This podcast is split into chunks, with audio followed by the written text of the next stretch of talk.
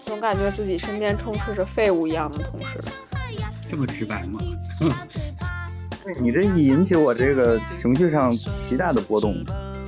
插一句，检查一下录录上了吗？录上了，录上了。啊，可以。害怕了，害怕，害怕。Hello，大家好，我是主播船长。大家好，我是阿志。大家好，我是五哥。大家好，我是鸡哥。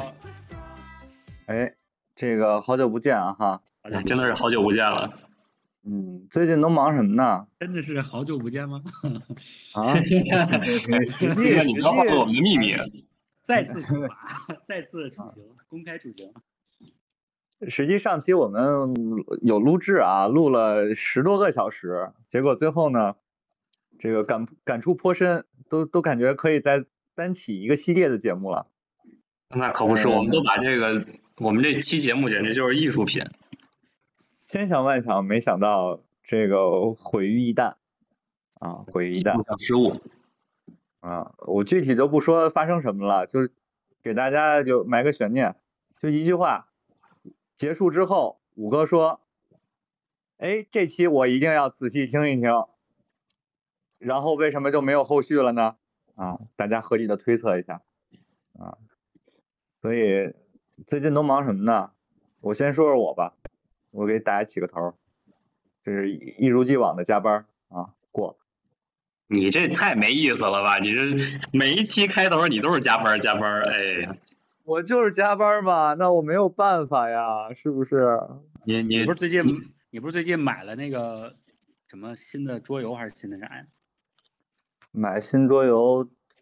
最近那有点近啊，就是昨天下午大概两三点左右的时候，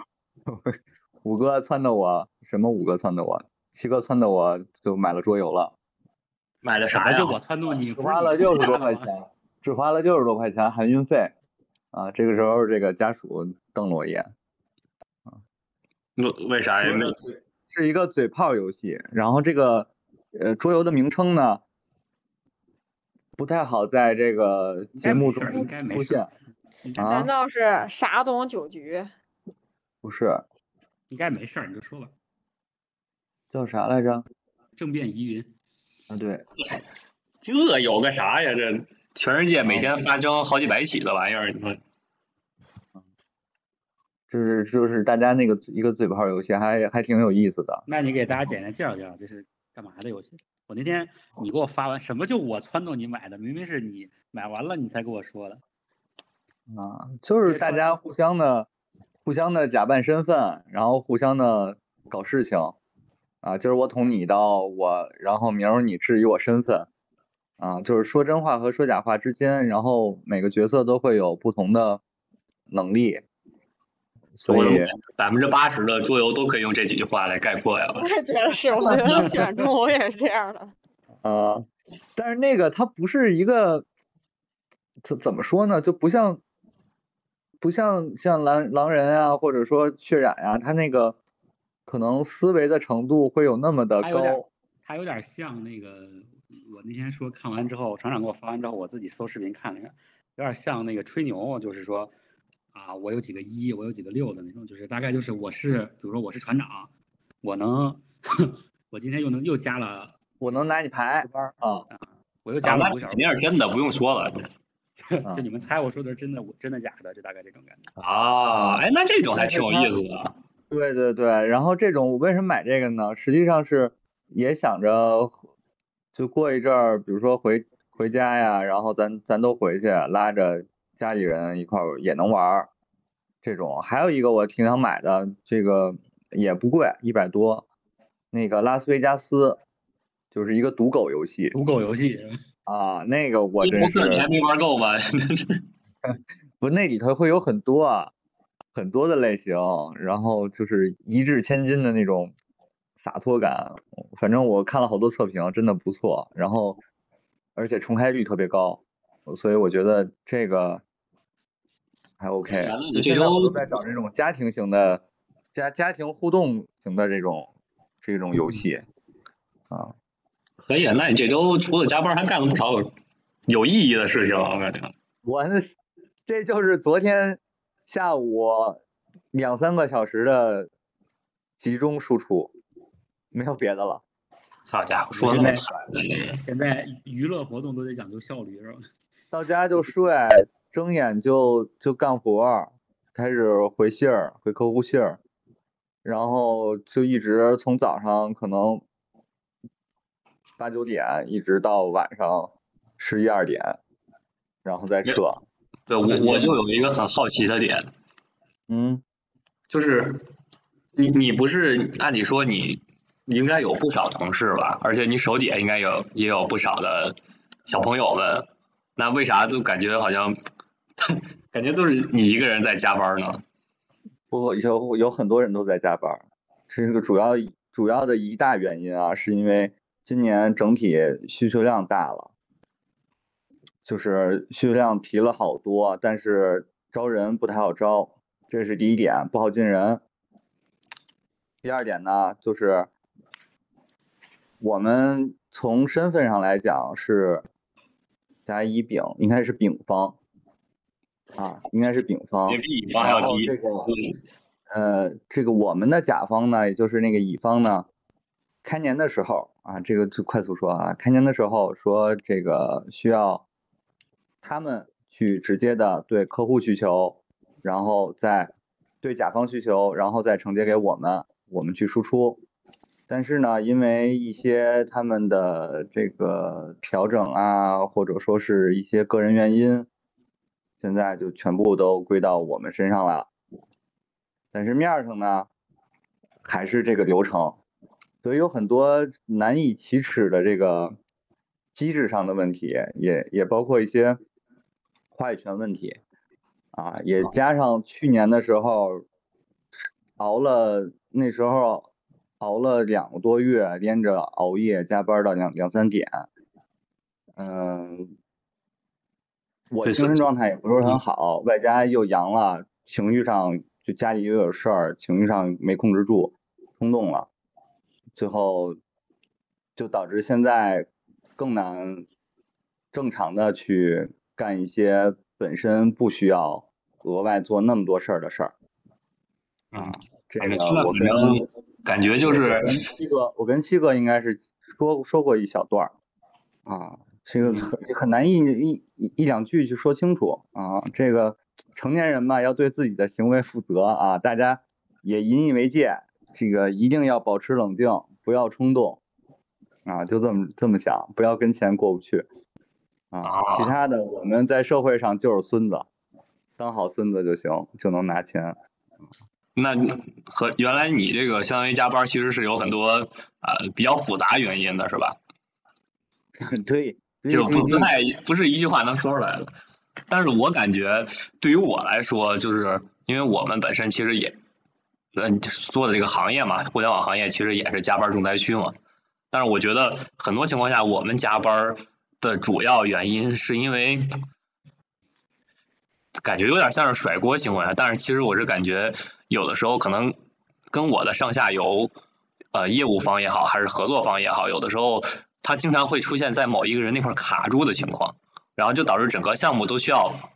陪着某一个某一个人加班儿。你们可以理解这种这这种状况吗？我的同事们都是还还是很给力的，只不过还需要进更多的给力同事。啊，嗯不知道这个七哥、五哥平时有没有这种给力的小伙伴儿一起支援你？沉默就是代表对这个问题的回答。一切尽在不言中啊！你又不能说有，但是他确实也没有，就是很尴尬。就我们我们可能性质不太一样吧，跟不像阿志他们是有上下游，嗯可嗯能这个某个人卡在那，就像比如说一一条河流突然有一个关口的那种感觉。我对，就是会，它会导致整个业务线就卡住了。这个时候可能不是所有人都在忙，但是就是这个点如果不突破的话，你也不好，就是甩手就回家或者这种东西就不太好。为什么不能其他人先下班，等他弄完了再再干呢？就是你不知道他什么时候干完呀，所以你需要随时待机。等他干完再说呗。哎这，个这很难，因为你作为项目负责人，客户端你是唯一负责的出口，他有什么事儿都会找到你，就艾特谁都得连带着艾特到你。但是，当就是底下人给不到明确答复的时候，你就需要全程的去 hold 得住这个事儿。对，就是怎么说呢？就是工作嘛，职场之间就是人和人之间其实是，嗯，就像锁链一样，都是连在一起的。就是你没有办法说我把我的活儿做好了，然后就我就我我一个人做的很好，那我这个事儿就能做得很好。其实不是这样的。之前不是有俗话就说呢，一个老鼠屎就会坏一锅汤，一锅好汤这种。我感觉前两天不是五哥嘛，就是好像对这方面特别有有感触，是吧？对，因为你要这么说，我只能跟你说，就像我们这种，像我们这种单位，那真是老鼠屎太多了，没汤了，就剩老鼠屎了，没有汤。你是一锅老鼠屎里的唯一一口汤，是吧？不是这样的，就是像我们这种单嗯位，每基本上每个人都是奔着躺平进来的，但是呢，你的领导他是永远不可能躺平的，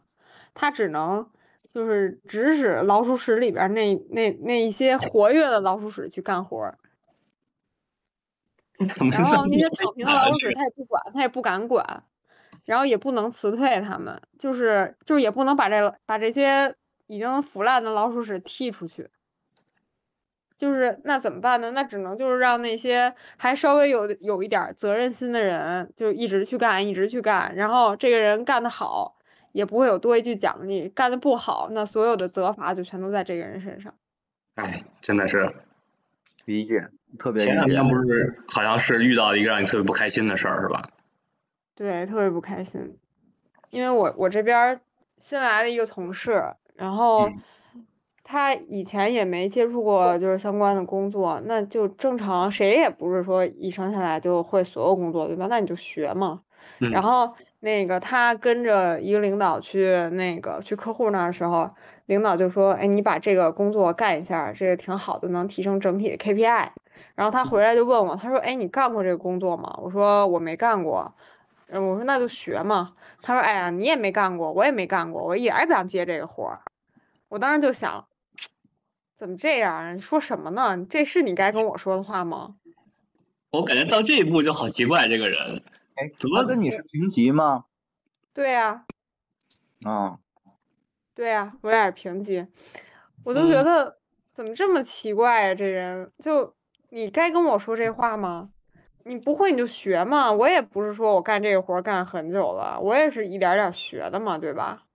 嗯就这周五的时候有一个挺着急的事儿，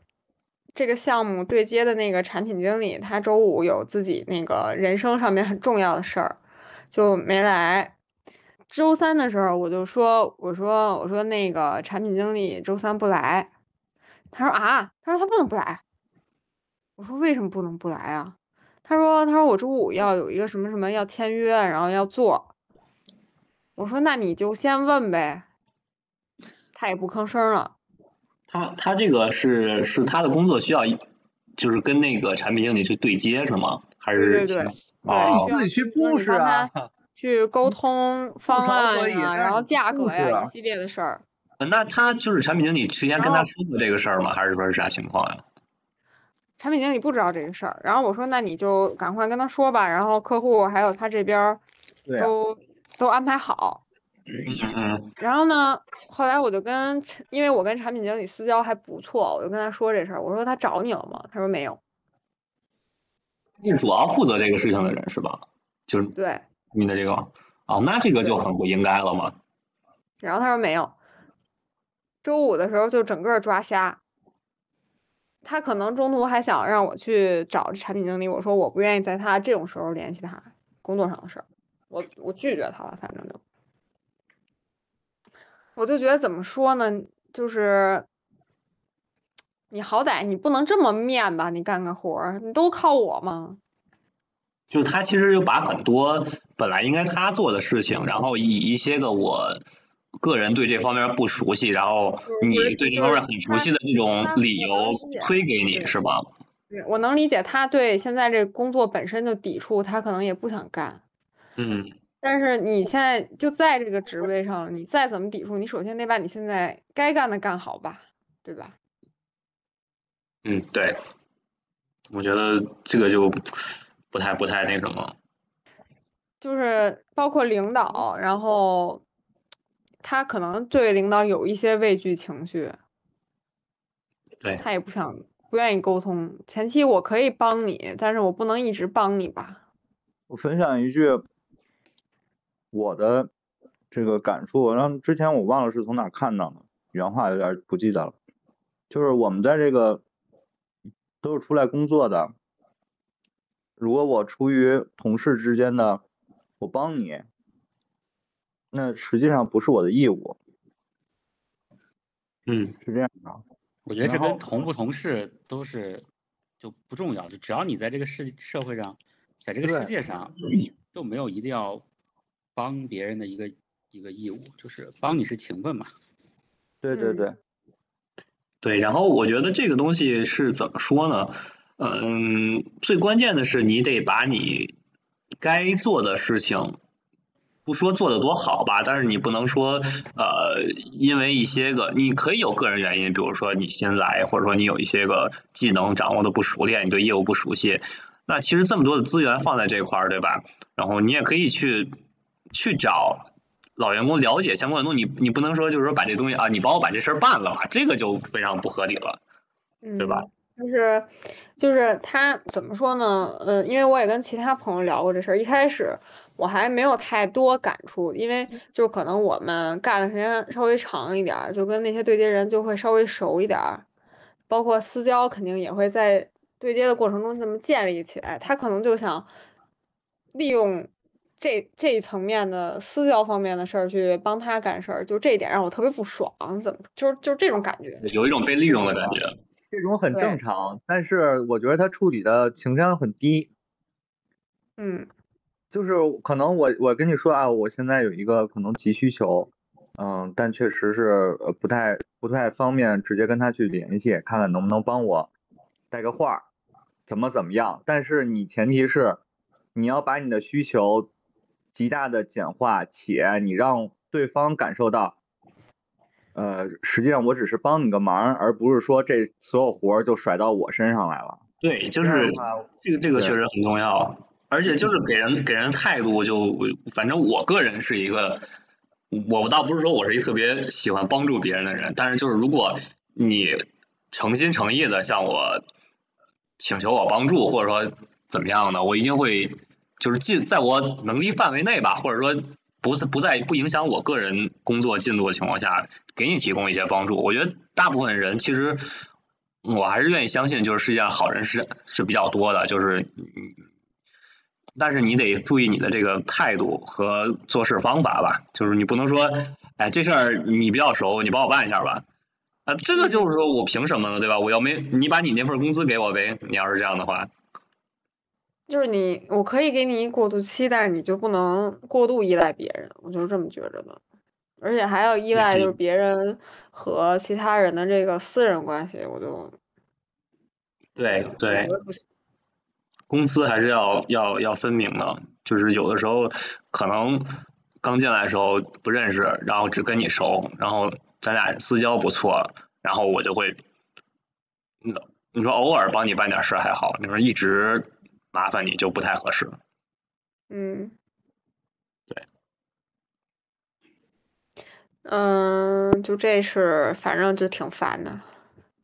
嗯，确实，就反正就是让人就不知道如从何吐槽起，感觉都是槽点，满满的都是槽点。嗯就，跟那个跟你们单位的情况是一样的，全是老鼠屎，没有 不是你们你们这个有点太过分了，你们吴吴经理，武经理，我问我插一句，那个您看我行吗？你看我们仨行吗？我们仨也可以进去，就是我我也可以学，而且我也不不过分的依赖我觉您的那得我们这个个行业就是 没有什么发展前景，我已经在考虑跳槽了，你们就不要往里走。躺平，我就想躺平，我就就是。就是像咱们咱你们就是五哥说的那个，不，就就是咱们四个人这种性格，特别不适合在我们这种单位上班儿。咱们都是属于那种其实愿意多干一点儿，是有责任心的那种。你像我，我不愿意。我觉得在我们这种单位，你推进一个项目特别费劲。就是首先你得跟你的各个职级的对接人把关系都疏通好，嗯，然后其次你要依照他们的这个时间和行为逻辑去发展你的业务，这样的话你的业务很难推进。同时，你的同业竞争又非常激烈的情况下，每个就我们这行业其实很卷，就每个人都抢这一个客户。那人家就这一周，人家就能把这一整件事儿办好，那人家为什么要选择你啊？你们这儿又费劲，又慢，最后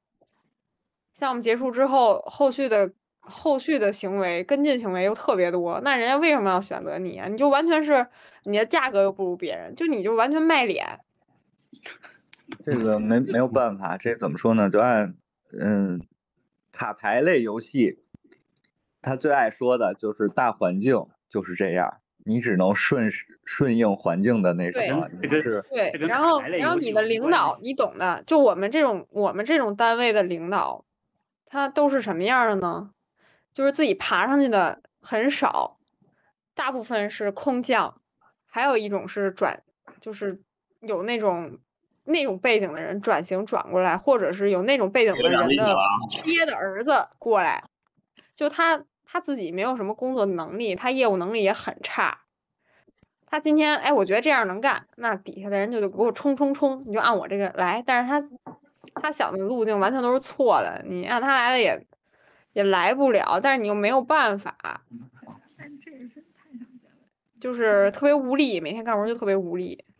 对，每天嗯嗯，我感觉已经变成了对于行业及及那个什么什么。职场环境的吐槽了，就是真的就特别特别想跳槽，特别想离开这种单位。你来我们单位吧，我我们不叫单位哈，我们来来我们公司，我们在这招人呢。去去你那加班是吧？我这没有经验呀，行 你想学习，就是你可以，我可以带你，对吧？我行吗？你别你你只要别你只要别当时有，比如说有情绪，我不想干了，你利用那个。跟领导家属的关系，你 你甩给我就行。我但我就甩给你。你真是，哎呀，太甩给家属，家属。人家本来人家本来没这么想，你非得给人提这茬儿 啊。就是有责任心的人，然后是很难在这种单位过得很好的。我觉得我们不叫有责任心，也不是说没有责任心啊，就但是我觉得这意思不能叫有责任心，就是还是脸皮儿不够薄，不够厚。对，薄了。对，就是你每天，其实我每天都说我干不了了，躺平，那怎么办？还是躺不平。对，没法躺平，因为你躺平了，这事儿就彻底黄了。你又不想，因为你你还要对自己的客户负责。你说你客户得罪谁了？嗯嗯。这时候就不禁不开始，我就开始怪罪老王了。为什么？没不是一个那种的爹。那叫什么？犬父实在是太不争气了，是吧？对，主要而且就是，比如说啊，你像我，我有时候会加班，那我的同事他是五点五三零准时五三零，然后我拿到的钱跟他一样。了，我们不想听这个部分。每天五三零，然后我们拿到的钱一样。我可真的要考虑加入你们了。这个对对，剩下三位的打击。打击的那个程度有点大啊，五三零就下班了。你这五三零，我理解的都是只能是我们行业可能就是，呃，早五点开始上班，然后夜里三点下班，大概是五三零的状态。我肯定不是五三零的那一波，就是我们挣的钱也差不到哪儿去。就是你也不知道每天干嘛呢？我们这儿就是来到我们单位就是为了实现理想的，不是为了挣钱的。这是我们领导原话。什么理想？躺平的理想是吧？就所以我说，我我其实不应该这么干生气，因为一个是我觉得我不应该对他们有太太多的期待。哎，可能我觉得这个说的很好。嗯，来这个单位的人大部分可能就是为了躺平来的，我就不应该对他们有这个期待。就他们跟我说什么，我就当他们都放屁。那挺臭的，好多屁。对，感觉其实还是还是挺常见的这种情况，就是在在职场里面。然后我就是五哥这个情况，反正我个人还是挺感同身受的。就是怎么说呢，我来到我们这个公司，其实他从很多刚来这块儿的时候，我都就有一种感觉，就是这个公司它名义上虽然是一个呃个人的私人企业，但是其实很多方面吧，你懂的，就是比较靠近五哥那种情况，就是比较比较流行那种就是面向领导编程这种情况。嗯对，然后当时最最开始的时候呢，我们的部门领导跟我聊过这个事儿，就是说他跟我说的一个呃一个点，就是在新人培训上啊，就是大领导说了一句话，就是说你来到一个企业第一年的时候，你可以看，你可以去做，就是去观察，然后呃收集你对这个公司不满的点，但是你什么都不要说，就是因为你你在少于一年工作经验的情况下，你其实是对整个公司的运转也好，或者说就是实际的情况也好，你是没有一个特别深的认知的，也没有办法提出什么建设性意见。你可能知道这儿有很多不对的地方，但是它就是长期就是这么一个运转的状况，它肯定可能也是有一定它的道理。然后我也就是第一年我就没有说去，我我第一年的时候差点就离职了，就是因为这些让我觉得特别不爽的点。然后但是到了第二年之后，我慢慢就我觉得是跟我自己，就是跟我身边的同事达成和解了。就是我开始意识到，就是说这个世界上人与人之间，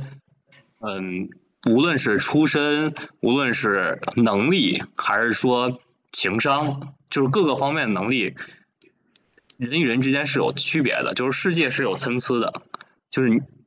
在我在之前吧，我觉得就是呃，刚入刚进入社会的时候，我的一个跟自己和解的点是在于我能够接受这个世界上比我有比我强的人。就是真的会有一些能力很强，然后运气也很强的人，就是我我能够向上和解，但是我记当来刚来到这个公司的时候，我没办法向下和解，你知道吧？就是当你碰到你身边的一些很明显工龄比你长，然后感觉在公司时间对业务了解也比你多的人，然后他们做一个事情的速度特别的慢，然后就你你有一种怎么说呢？嗯，就跟他们说话，你总觉得他脑子没有在转的那种感觉。对，就是特别费劲。然后你就会感觉到，我一个刚来的人，我都比你做的效率更高，能够更快解决问题。然后你们这边磨在这儿公司待了这么长时间，磨磨蹭蹭，完了之后最后产出这么一坨东西来，你会觉得你的能力被浪费了。我当时我就很很明确，我就觉得，我觉得我不适合这个公司，我觉得不是我自己就是看不起别人，而是我觉得真的是身边的同事他们没有办法，或者他们的他们的工作方式吧，也不一定非说是能力，就是他们工作方式就是这样，他们已经习惯了这种慢节奏的东西了，嗯，就是你人家你很难达到这种跟他们达到一种同步。对，嗯人家人家公司都是一个木头一个短板儿，你们公司是一个牌儿有你个牌子，对，对，但是我工作一年以后，我慢慢就就认识到了，就是有些人他是就像就是五哥描述的那种，就是他可能是故意的，就是他有能力做，但他就不做，这个可能就有很多的点在里边了，有有一些个。比如网上那个梗嘛，就是说对于程序员来说，你永远不要让你的老板知道你火力全开的时候写代码有多快，因为如果让他知道了，摸到你的底线之后，他就会给你无限马活 对我这这是一个点嘛，就是有些人老油条，他有很多东西，对，这是一方面。但是另一方面，我也确实认识到，有些人的能力啊，包括他的他的人生经历，其实就决定了他没有办法，呃，你你懂的，就是很高效或者站在更高的角度去看待问题。嗯对，然后后来我就我就觉得人和人吧，都有每个人都有适合自己的位置，然后嗯。也没必要就是说就是你你能做到的，然后就强行要求你的同事都要去做到，这个其实也是没有道理的事情。嗯嗯，对，然后我是觉得我花了两年的时间完成了向下和解，就是我可以认同我跟一些能力不如我的人一起工作啊，那给你鼓鼓掌，我觉得这个事儿还挺难的。是的，我对真的能做到，我能做到向上和解和向下和解，但是我到现在我也做不到完全的跟自我和解。啊，对，这就是最后一个最后一个阶段了，我现在也没有做到。就是向上和解很简单，因为比你牛逼的人实在是太多了，这个你不服不行。然后向下和解就比较困难，因为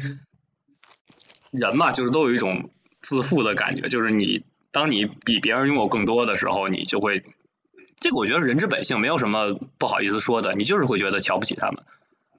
但是当你跟他们合作多了之后，你就会发现，其实没有什么所谓的真真正上人格上的高低差距之分，顶多就是因为可能就是人家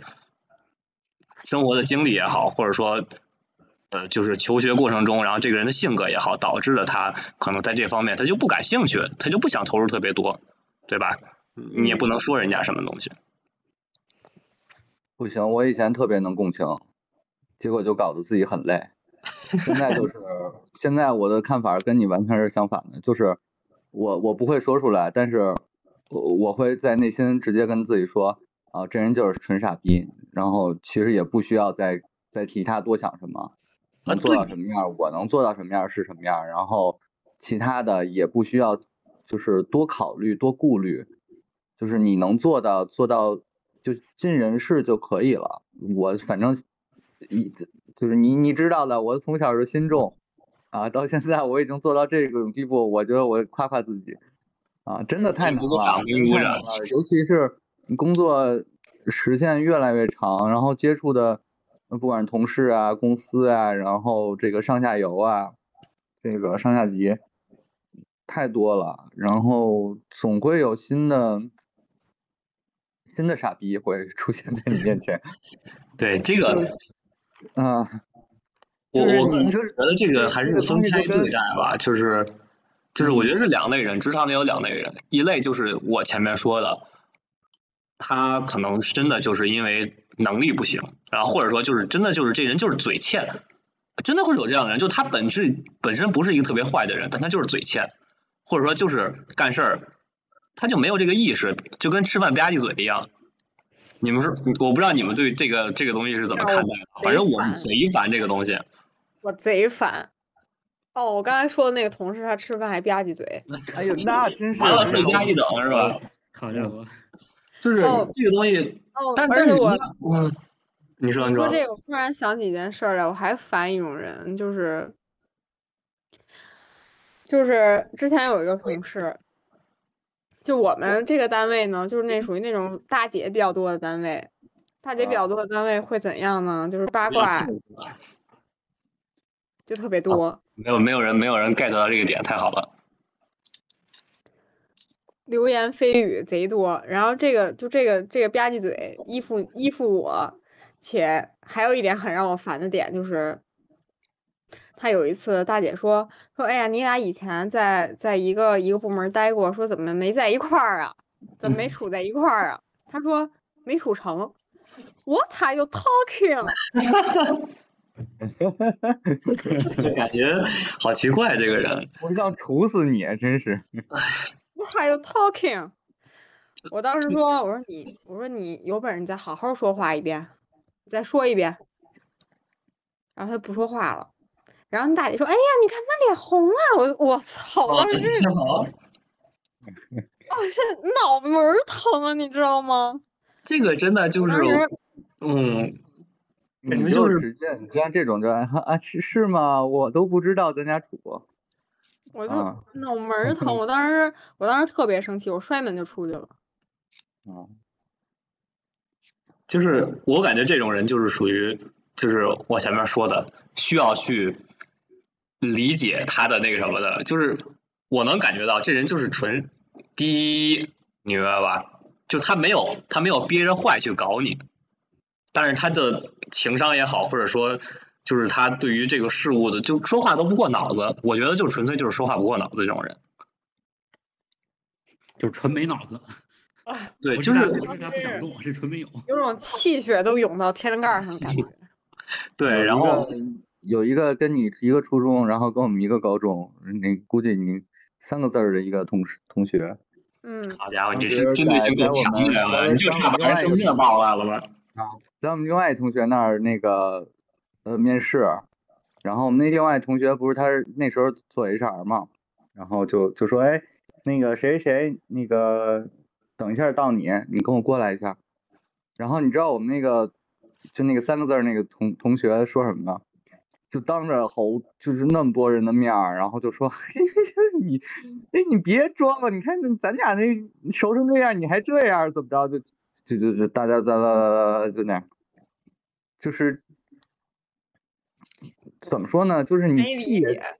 啊，就是这种人吧，特别的多，也特别的多，就是纯没脑子，就是或者说说话不过脑子。对，我觉得这种人只能说是我们，你只能说他，哎，比较傻，或者说就真的是是就我们这儿这大姐，这些大姐嘴这么碎，就是，哎呀，我都都不想不明白，真的。哎，给给整无语了，都已经。对，但是其实我个人觉得啊，我个人觉得这些人相对来说是不会，已经现在已经没有办法让我很生气了，或者说我已经完全理解他，就是他就是这样的人。你说你，你说能就跟那个边上路边有一傻子一样，那是傻子骂你一句，你还就你要是跟他生气，那就没就没没有对吧？一天到晚你就别干别的了。那他路过每个人他都骂，对吧？我反正我是觉得这种人对我来说，我已经不能让我生气了。但是说到，这不就说到刚开始那个问题，就是说，你觉得是这种，他没有能力控制自己，他就是单纯的可能无意中做出的一些恶，或者是做出的一些这个不好的事情，啊这种人比较可恶，还是说是那种处心积虑想祸害你的？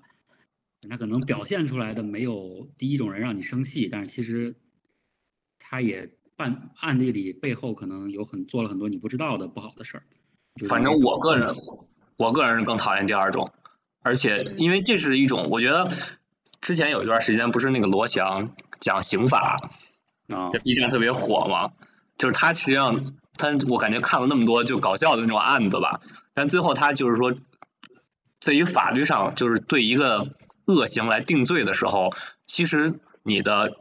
动机是很重要的。就是我我个人是这么觉得的啊，就是一个无心的恶行，我只能觉得这个人很可悲，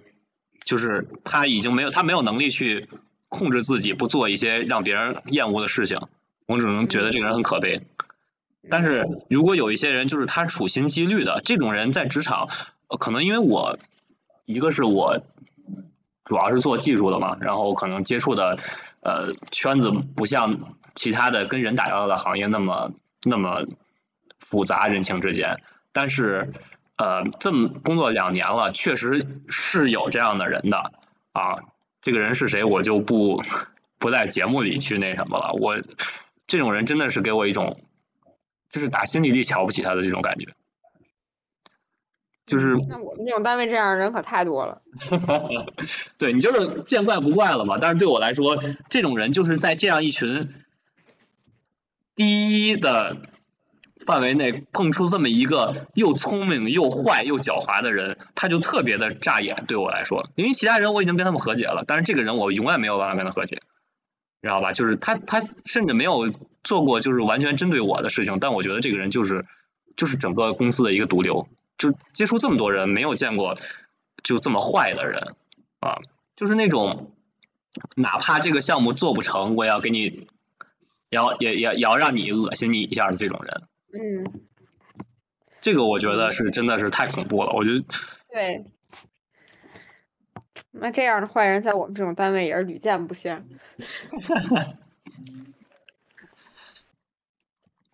嗯，有的人他就是单纯的坏，就是见不得别人好。哎，对，这个真的是这样，我觉得，或者就是有一些人，我为什么觉得那个人不仅特讨厌，而且觉得又特幼稚的一个点，就是在于他他可能他跟我们领导是同级，而且岁数可能比我们领导还要大一点儿。但是就是这样一个成年人，在职场少说也得有个七八年了吧，对吧？然后这样一个成年人会把一些个人的好恶带到工作里边来，就是我觉得搞技术的团队啊，相对来说就没有到大厂那个级别，大家还是相对来说比较，嗯，比较和谐的，不会有这种就是说，嗯，故意就是说别在背后去给人告状，或者说呃说别人坏话这种行为。但是就是这个人他仅仅就是因为一些我觉得可能就是之前很早以前。甚至我没来公司以前，我们领导可能就是支持他们业务的时候，就没有那么上心吧，还是怎么样？然后就是他会不断的针对你这个组，就是在各个项目里边，就是给你挑刺儿，然后会去在背后去给你告状，然后出了问题第一时间甩锅。这种我觉得就是属于，嗯，虽然没有，就是不是针对针对我们个人的嘛，但是就我我觉得确实有点看不下去。就我我个人觉得啊，我我一直觉得我跟我的领导关系其实不是特别的特别的好，然后也包括之前就是存在一些个那个呃矛盾也好或者怎么样，但我能够感觉到就是他从他本身是无心去做一些恶事儿的，就是他可能有些时候说话确实不太好听或者说怎么样的，但是你能感觉到就是他并不坏，而且有些什么事儿公司有些什么事儿，他真的会去跟我们挨个去聊。就是关于他的看法，相对来说，可能还是就是就是那句话吧，就是程序员吧，比较实诚，然后有啥说啥。但是那个人就真的是我让我有点恶心了，就是难以难以难以接受这种，就是说把这种呃这这这这种个人情感，然后带入到带入到工作中来，然后故意把这个项目弄得弄得没有办法推进的这种情况。是的，我觉得今年的状态就是我我因为退到后端了，因为去年做了一些情绪上实在控制不住的事情，然后推到后端之后呢，前两天发生这么一个事儿，嗯，我我们跟客户在对，就跟甲方啊，不是跟乙方，跟我们的甲方，跟我们甲方的甲方在对一个 A 项目，然后 A 项目结束呢，这个客户还负责 B 项目。然后就跟我们聊了一下 B 项目的需求要怎么调，然后呢，我就把这个 B 项目需求调整的事儿，因为当天晚上就需要给到他，第二天他们要内部汇报这个材料，然后我在呃跟我的甲方团队的群里就在同步开会，布置这个事儿，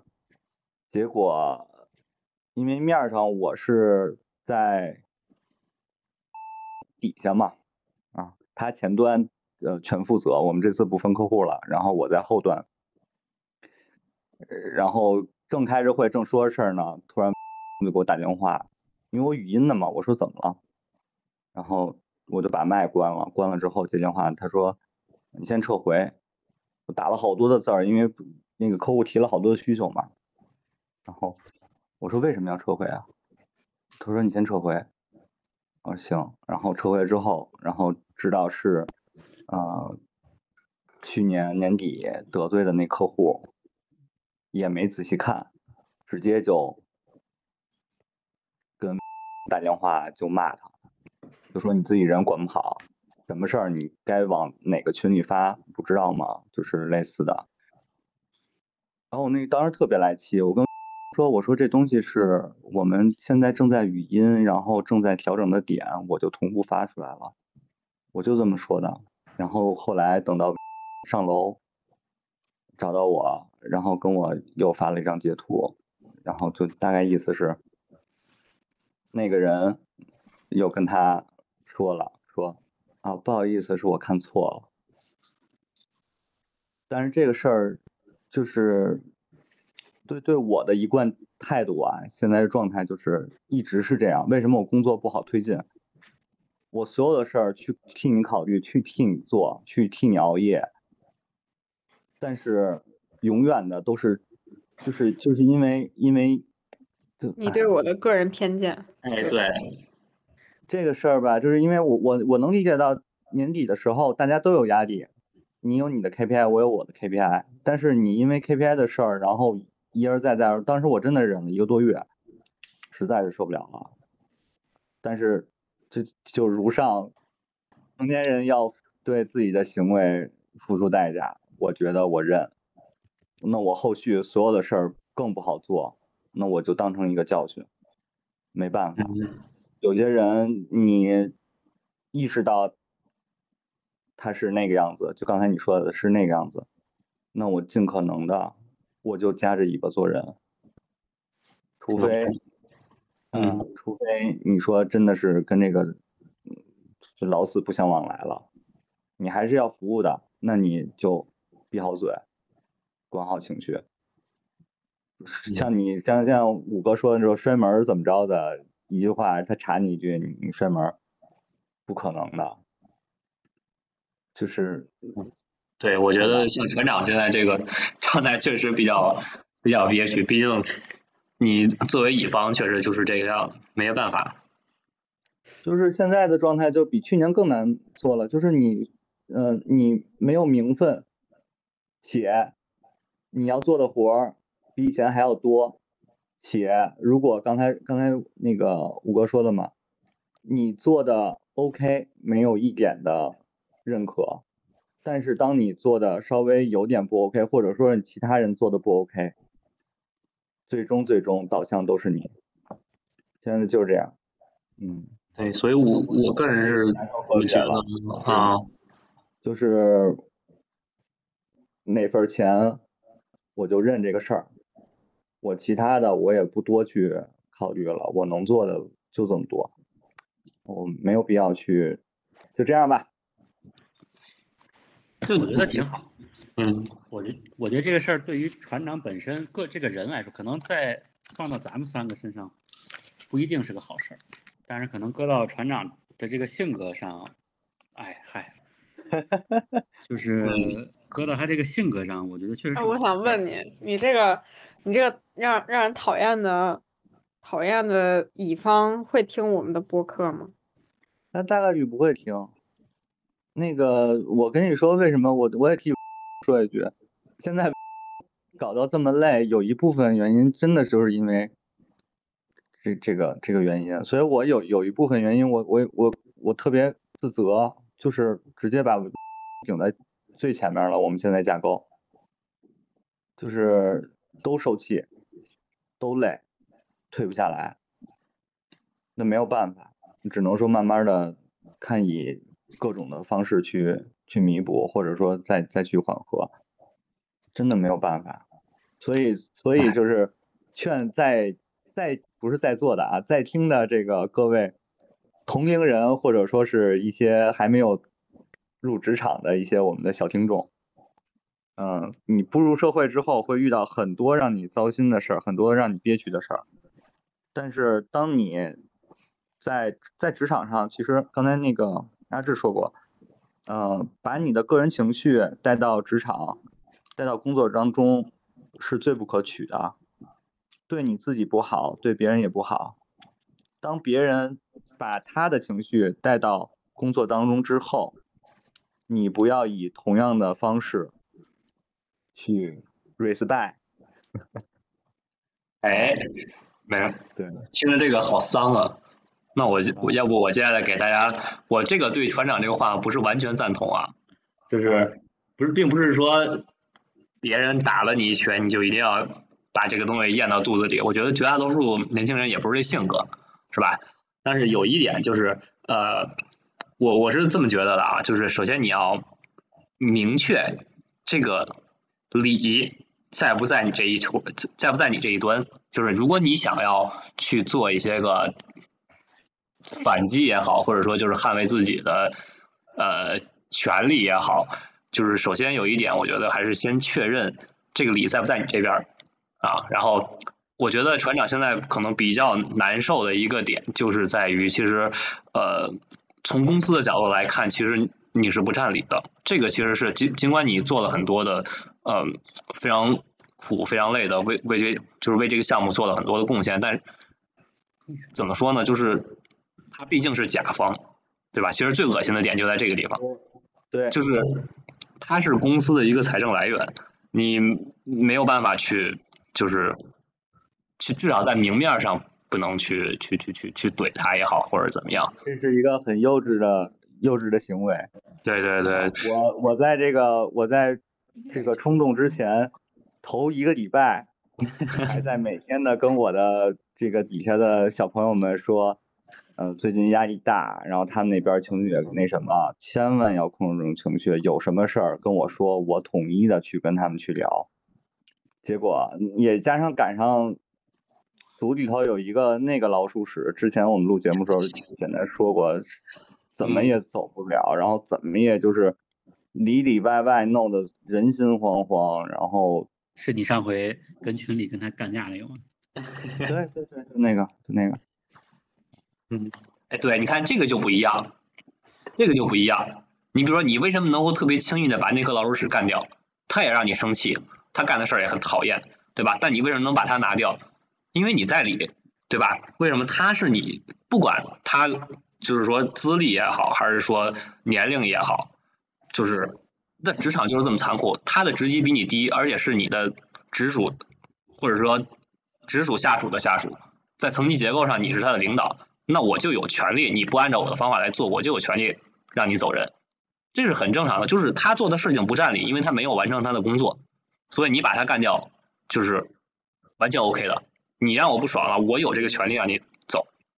对吧所以？我觉得还是要可能会有一些个这个事儿吧，让哎你说，就可能会有一些个呃，就是你像你之前说的，会有一些个不是那么容易，对吧？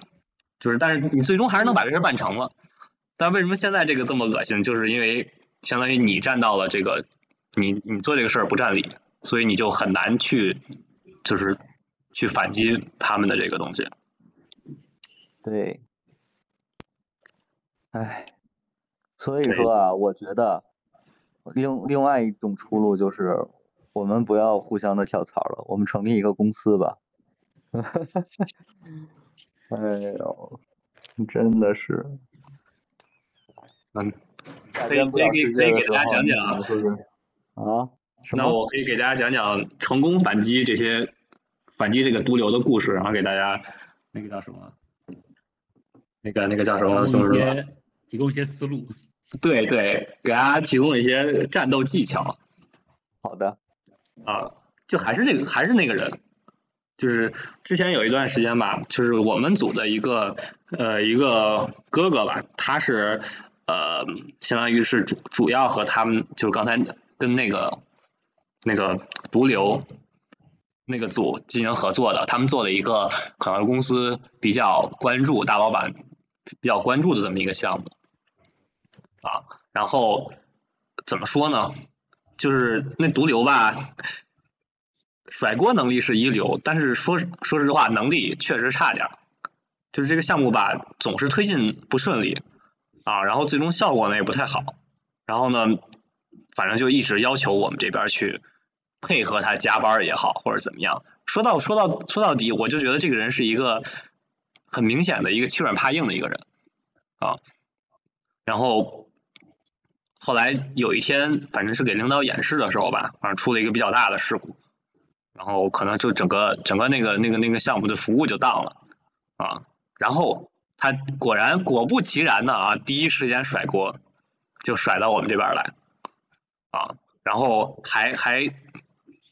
还把一些个什么就是莫须有的原因，然后就可能是我那段时间负责另外一个就是一个通用的一个就是监控相关的一个，你可以认为是一个小工具吧啊，然后就在我们这个这个大的项目组里边推广，然后正好也推广到他那块儿了，然后莫名其妙就就炮火也打到我这儿来了。就说啥、啊、就不好用，然后又又又又吐槽啊什么什么什么是是反正也是就三方抄出来的，然后乱七八糟的。后来我就我就我就觉得当时就就贼气，你知道吧？就是莫名其妙就把锅甩到我们这边来了，明明是他自己的服务出了问题啊，然后就贼气，给我们领导也气得够呛。结果后来他就我们领导就列了一个什么什么什么叉叉叉，就我这个小的监控项目的什么改进计划，知道吧？那没办法，就是他他真真的很恶心，他直接去，他是另外一个大的部门的组，然后他跨过他的那个部门的领导，然后又跨过了我们这边的那个部门的大领导，直接找到了我们组长的直属领导来告状。你你知道这个是有多么离谱的一个事情吗？明白。就是他没有，他首先你有什么问题？第一，你第一汇报人应该是整个项目组的负责人，对吧？对，项目组的负责人，你有什么问题，对吧？你在项目组里直接大群里说，我觉得都比这种背后捅人刀子的这种方法，就是你甚至没有胆量去跟你的合作方对簿公堂，就我觉得真的实在是太卑劣了，这种人，就就你有什么问题，连在大庭广众之下把这个问题说出来，你都不敢，对吧？然后还还还到处甩锅，然后炮火开的到处都是，然后正好有一小部分就是主要泡泡不是在我这边儿，然后但是有一小部分波及到我的这个小项目，然后后来我们领导就是没办法，就是因为被被我们被他直属领导说说了嘛，就说这个，哎，意思就是做做面子，就是领导我们也知道这事儿问题不在你们这块儿，然后当时我就贼气，后来我就直接就在那个，就他不有一个反思的那个，就是我们那个项目复盘的那么一个总结吗？对，然后我就直接就说了，就是这个这个什么什么我的这个插件，然后没有参，我是参考了多个开源项目，完了之后，同时根据项目就是我们这个整个整个的这个项目组的这个这个这个现在的业务情况加以改造的，可以适配的，而且能跑通的，已经在很多业务里边推广了，不像直接我就直接艾特那个人，直接就艾特他，不像他说的那什么，就是完全照搬，然后不好用，然后是不是应该检查一下你们的服务状况，对吧？然后，而且这个东西我这做的这东西是没有侵入性的，你这个锅不能甩到这块儿来，就很直白的直接就点上来了，因为那个那个它是用的是禅道的那个就是文档嘛，对吧？然后反正没有直接艾特他，但是就说的很清楚了，然后直接就回馈，然后抄送到了那个抄送上去，然后最后所有人都不说话了，就然后这事儿就过去了。就是我觉得有一点就是说，你一定让他知道他。就是不不像不像他之前那样可以为所欲为，就是你在背后捅你刀，然后我还不能说话的这种这种态度。就我觉得你得让他知道。然后现在就有一个好消息，就是他们那个项目快嗝屁了啊。然后大领导，反正我们组长跟我们上向下传递的消息就是，他们这个组除了有一个核心员工确实干的不错，那小伙子，就如果这个项目不成，那个小伙子可以留，剩下人全部打包滚蛋。哎，我就非常的开心，你知道吗？像我们这种单位，即使领导看谁不爽，也没法让他打包滚蛋。对啊，这个就是就是我感觉就是你你得让他知道，就是说白了就是你要让矛盾公开化，就是因为我这个事儿不是一次两次了，就是每一次很多次很多次的项目，其实都是我们我们组吃了哑巴亏。因为我们组长说实话，他不是一个就前面说的嘛，不是一个特别喜欢跟人搞冲突的人，然后就被人欺负嘛。然后这种时候，我觉得就是你得把这个矛盾公开化，我就明确了以后他的活儿我就不接，或者说我们跟他们没法合作啊。那这种时候最次的情况也是各打五十大板，对吧？你都不能不能怎么说，就是他一告状我们就挨啊一头挨批，这个是没有道理的事情。反正我就是。也也是也算是领导默许吧，反正就是，嗯，毕竟我小兵嘛，对吧？我说啥也没啥太大影响，上也不会有太大那什么。然后，但是从这个一件事，我就觉得就是，呃，至少第一件事我们占理，因为这个问题不是我们引发的，啊啊。第二呢，就是，呃，也是从我个人的角度来那什么吧，就是一个是我确实看不下去这个事儿，再有一个就是，呃，我觉得也是一个。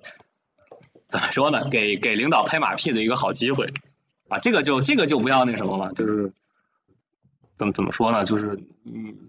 你最终最终能够影响你的这个那个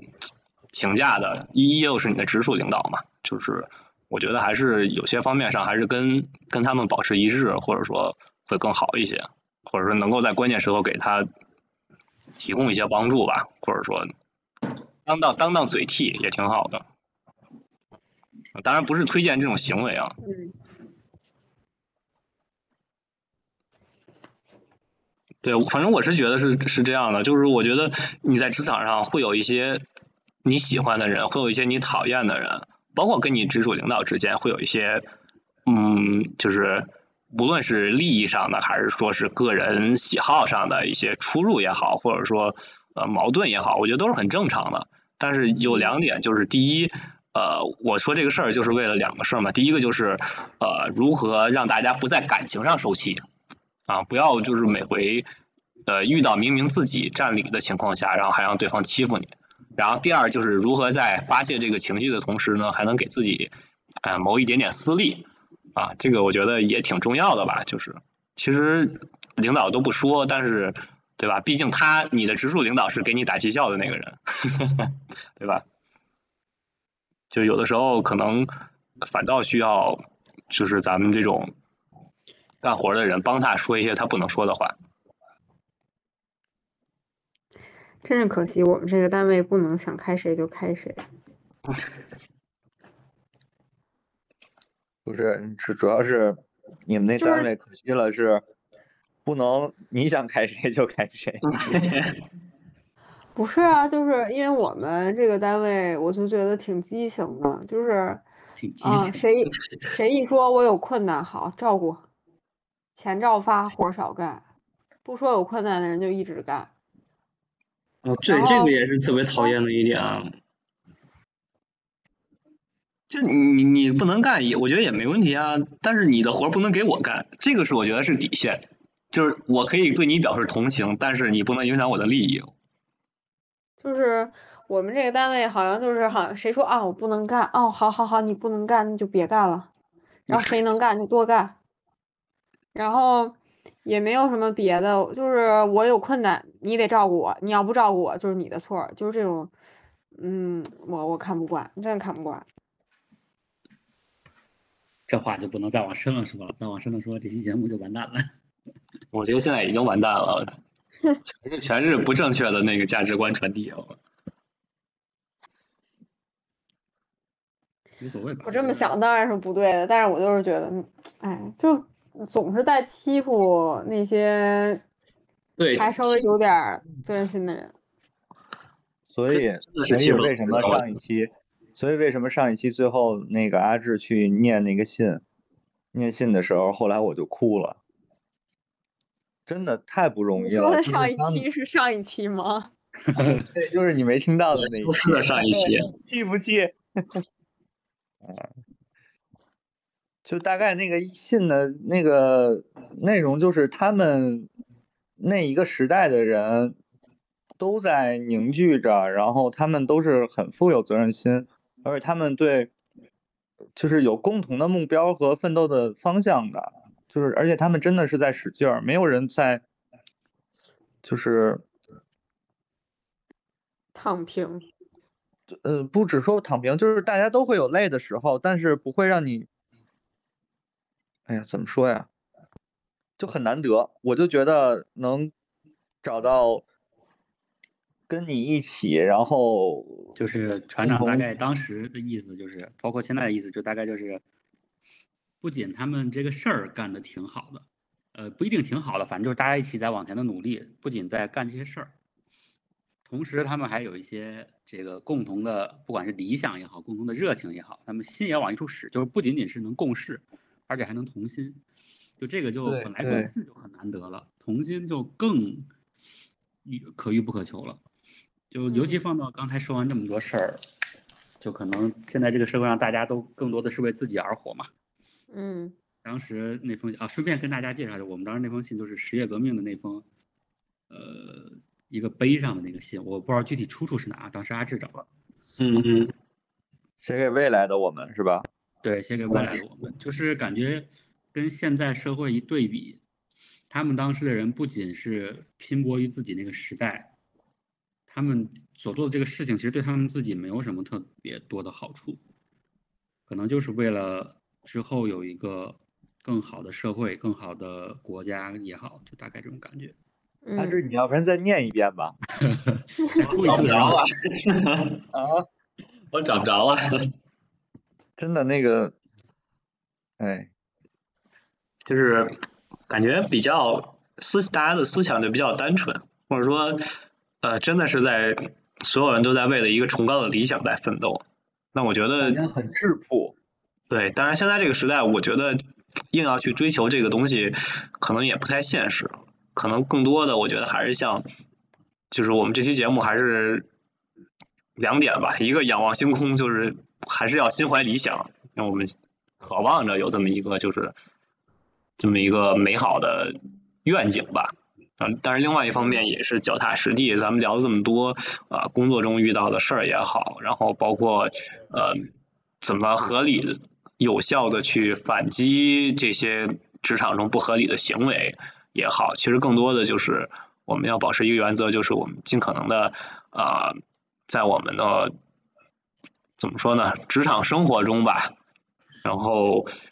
能够更好的维护自己的利益，然后不让自己每天都过得那么不开心啊，我觉得其实就够了。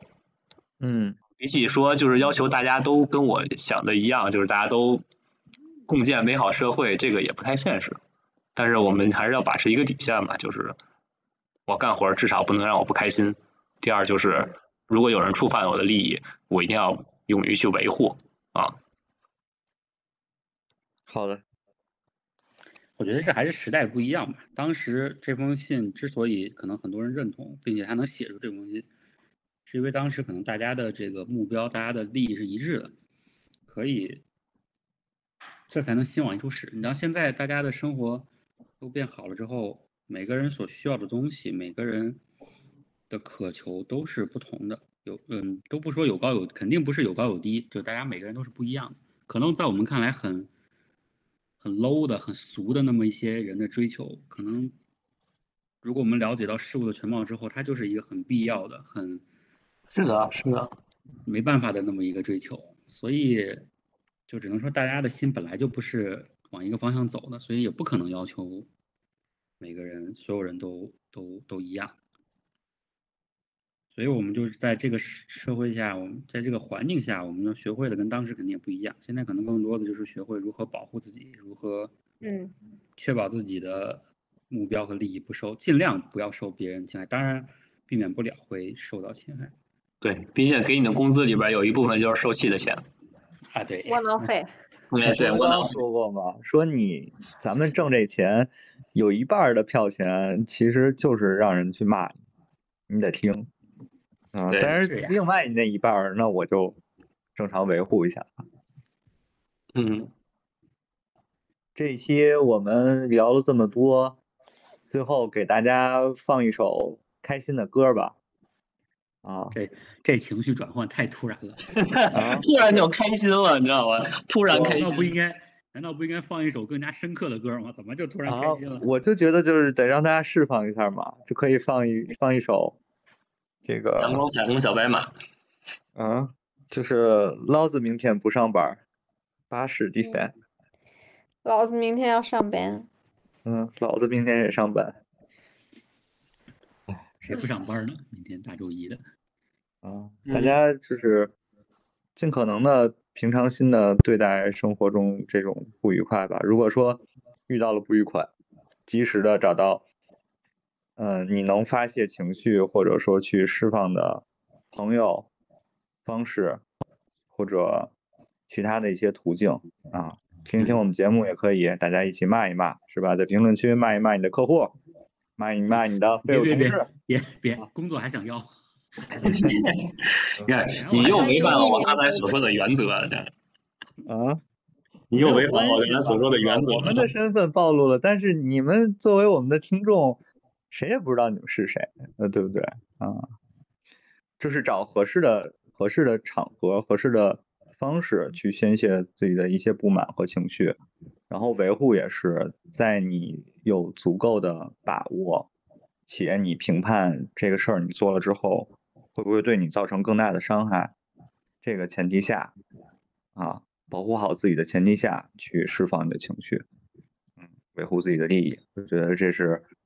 嗯，大家需要值得思考，也是我值得思考的事情。嗯，行，那这期我们就先到这儿。嗯，好那个放上歌曲。嗯，拜拜。好拜拜拜拜。